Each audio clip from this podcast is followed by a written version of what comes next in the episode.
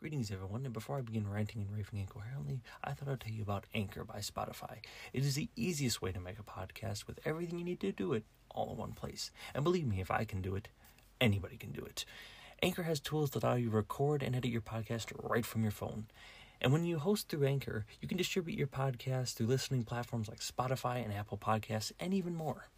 It has everything you need to make a podcast all in one place. And best of all, it's free. That's right, Anchor is free, and who does not like free? So if you're interested or you want to make your podcast today, download the Anchor app or go to anchor.fm to get started. That is the Anchor app or anchor.fm to get started. Greetings, everyone, and welcome to another Drunken Car Review. Today we're going to be discussing, as it is our final episode of the year, well, the cars that didn't survive the year. The cars that unfortunately didn't make it. The cars that are dead in 2021 and are not going to be moving on to 2022. We're also going to be discussing certain news about the podcast that I'm going to be doing for the few listeners that I have, and hopefully you will find well something in this episode interesting because I'm going to be announcing a few changes going into the next year. So without further ado, let us begin this review, shall we? So, without further ado, as I said, let's get into the review. Now, cars tend to ebb and flow, as you would say. Certain cars don't make it to the end of the year for various reasons, mostly of them being because, well, they suck. Or perhaps they've run their course, or just people ain't buying them. So, some of these cars I saw on the list that, uh, the article I found on Drive Time that were on the list, uh, some surprised me, some didn't. Um, some were kind of recognizable names, but to be honest, they were so bland to be on of a car. I did, I it just didn't surprise me in the slightest that suddenly you would they would just well cease to exist. So the first car on the list is the Ford EcoSport, a car that I thought went out of existence well years ago. I completely forgot this car even well still was out there. I didn't could buy a new one even. In fact, the fact is that it just looks even just the exterior of the car just looks like something like the first year that Ford ever built these type of cars in the early 2010s. To be honest, the car is unimpressive looking. It didn't have any advantages. It had some sportier trims, but overall the car just wasn't selling and it didn't look good to be honest. It wasn't horrible, I guess. It's just another jelly bean SUV four door sedan truck thingy majiggy. It just isn't good looking to be honest. So the fact is they were removing it is not a surprise in the slightest. But the next car on the list was not a shocker to me in the slightest, because it is by far one of the most hideous cars produced by the BMW company in years. And thank God that they are removing this car from their lineup. The BMW i3, the probably the most hideous car I've ever seen, if you want to call that sorry excuse for a vehicle. It's some kind of carbon fiber tubbed vehicle that just looks like a pile of shit. It was by far the worst car I had seen come out since, well, the Nissan Juke. And I don't understand why it took them so long to remove this dumpster fire from their lineup. I get they're looking for an EV, but by God, this does not give them a good reputation. This kind of weird ass three door, four door type system or the thing, I, it just looked like shit. And to be honest, sometimes BMW, I call them into question. With cars, well, not a car, rather a dumpster fire like this. So the fact is, they're coming out with an i4 later on, which I've seen some of the renderings. I guess it's not as god awful as this distant cousin, but it's not impressive, I guess, but at least it ain't this dumpster fire. So adios, you flying pile of garbage. We didn't need you anyways. Now, the next car on the list is actually a little bit more iconic. Not as iconic as the i3, mind you, but it is still a pretty big car that Mazda had produced for, well, a while. Now, it's actually been gone for a little bit. In fact, for a few months ago, it's actually been gone. So I don't know. It's just it never struck me as well disappearing because I didn't notice it. I mean the well the Mazda six. The Mazda six has been around in the Mazda lineup for as long as I can remember. It's been one of the oldest cars in my opinion, and it was widely renowned as one of the best driving midsize sedans, well, pretty much ever.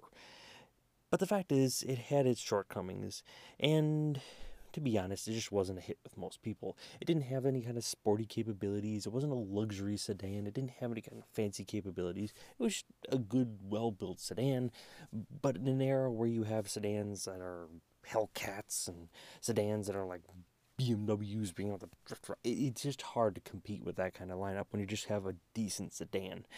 Now you can kind of compete with pricing, but at the end of the day, you can't fight something like that. It's just it's just not possible. So unfortunately, with that, the the Mazda 6 is biting the dust in the 2021 model year and will not exist in the 2022 model year.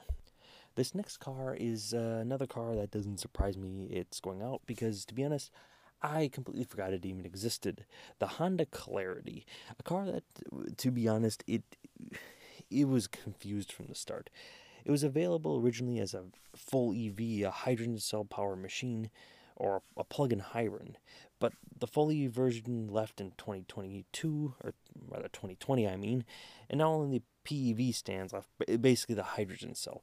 It, it's a confused car, and the Clarity was it was very similar to the Chevy Volt, and it was no surprise that the electric little PHV, with about only 50 miles of electric range, didn't stand a chance, and the small gasoline engine got, well, it was terrible. It was just wasn't a good car, and to be honest, it doesn't look god awful. It ain't anything impressive, most things from Honda isn't that impressive, but it just it just didn't come out at the right time. And even if it did, I, to be honest, I don't think it would have lasted much longer. It's just kind of a plain car, never sold well, never caught on. And to be honest, it's just forgettable. I mean, I didn't know it existed. I don't see why anybody would, unless you happen well to own one.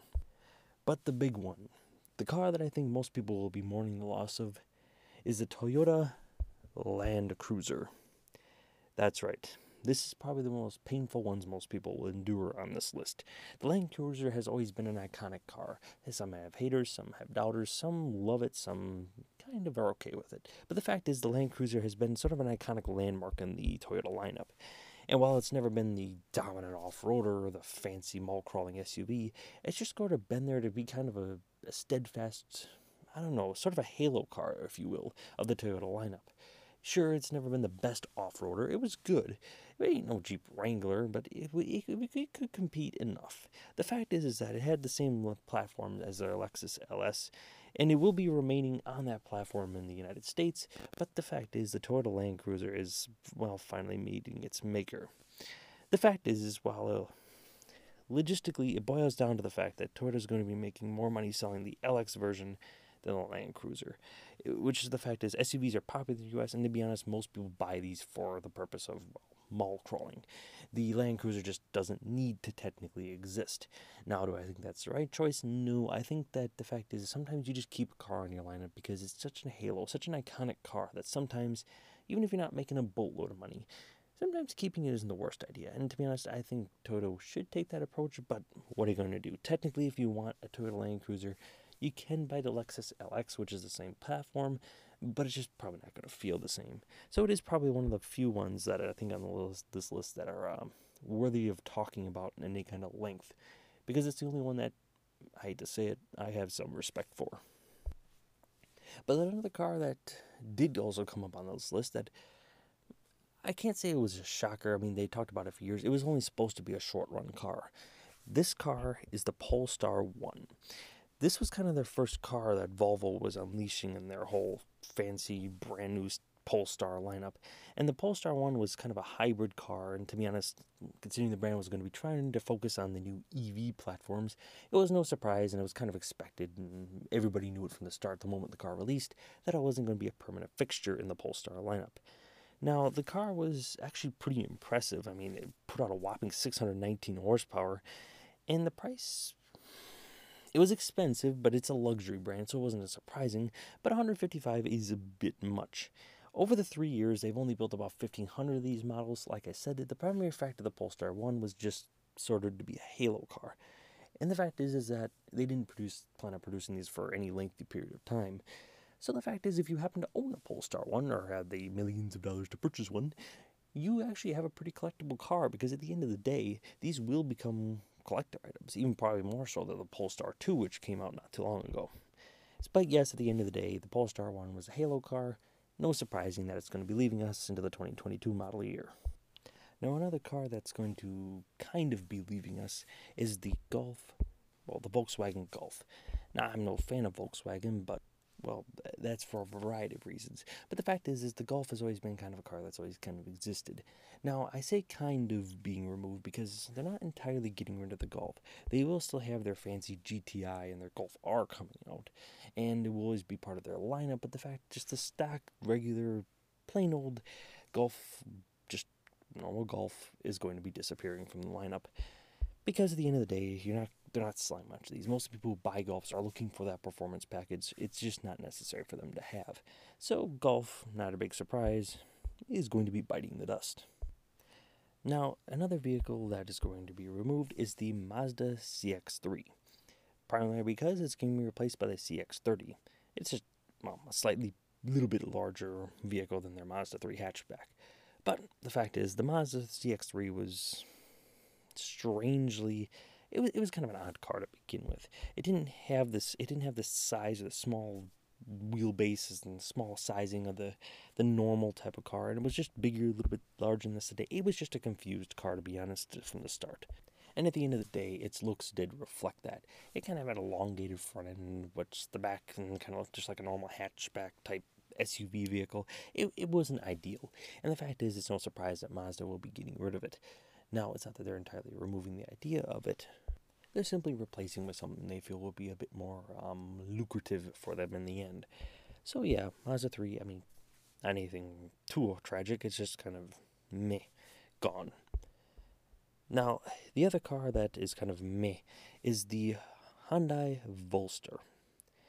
It is the one that kickstarted the venerable N Performance division, but the fact is, is that Again, it's another car I didn't even realize existed. It kind of faded off into obscurity and nobody really noticed about it. And the fact is, the reason why they're getting rid of this one is because at the end of the day, while the N division was kicked off by it, nobody buys these type of cars unless it's the fancy, super powerful performance edition kind of like the Golf, and is suffering from the similar problem. People still buy Veloster Ns, but nobody buys just a regular Veloster. There's no reason for them to keep this car, and with the N models still not selling nearly enough to keep it alive, it's just not necessary. And overall, it's losing out to the cheap Velosters. It's not a huge loss compared to the other vehicles of its similar lineup. So overall, it just doesn't need to exist. So it's going to be another car that's going to be biting the dust in the Hyundai lineup. But the one that will probably, other than maybe the Land Cruiser, have more people crying than anybody else is the Volvo V60 and V90 wagons. The wagons were just a, a, dying breed to begin with, and the fact that any brand still had a wagon in their lineup was shocking to begin with. They were kind of dinosaurs walking at the end of the day. They have a cult following, as any type of hatches, not hatch, wagons do, but the fact is, is that it's it's a wagon. It's just not ideal for the modern anybody, really, for that fact. Now they kept them on the lineup because they were funny or not funny. Well, they were funny at the end of the day. They were just fun, electrifying cars. They they were fast. They had some kind of sportiness to them while still being kind of practical. But at the end of the day, with SUVs now catching up while surpassing them, and with sedans just making them unnecessary, wagons are just kind of a dying breed to begin with. It was more surprising to me that Volvo still had these in the lineup, and while they get a lot of talk, at the end of the day, it's no surprising that they are going to be cutting these from the lineup. So if you are interested in catching a wagon, possibly even the last wagon for a very, very long time, but probably want to go out and buy one now if you still can, or find one on the used lot. Because at the end of the day, I think that these wagons, while not ideal, they will become kind of collectors for the cult classics of the uh, wagons.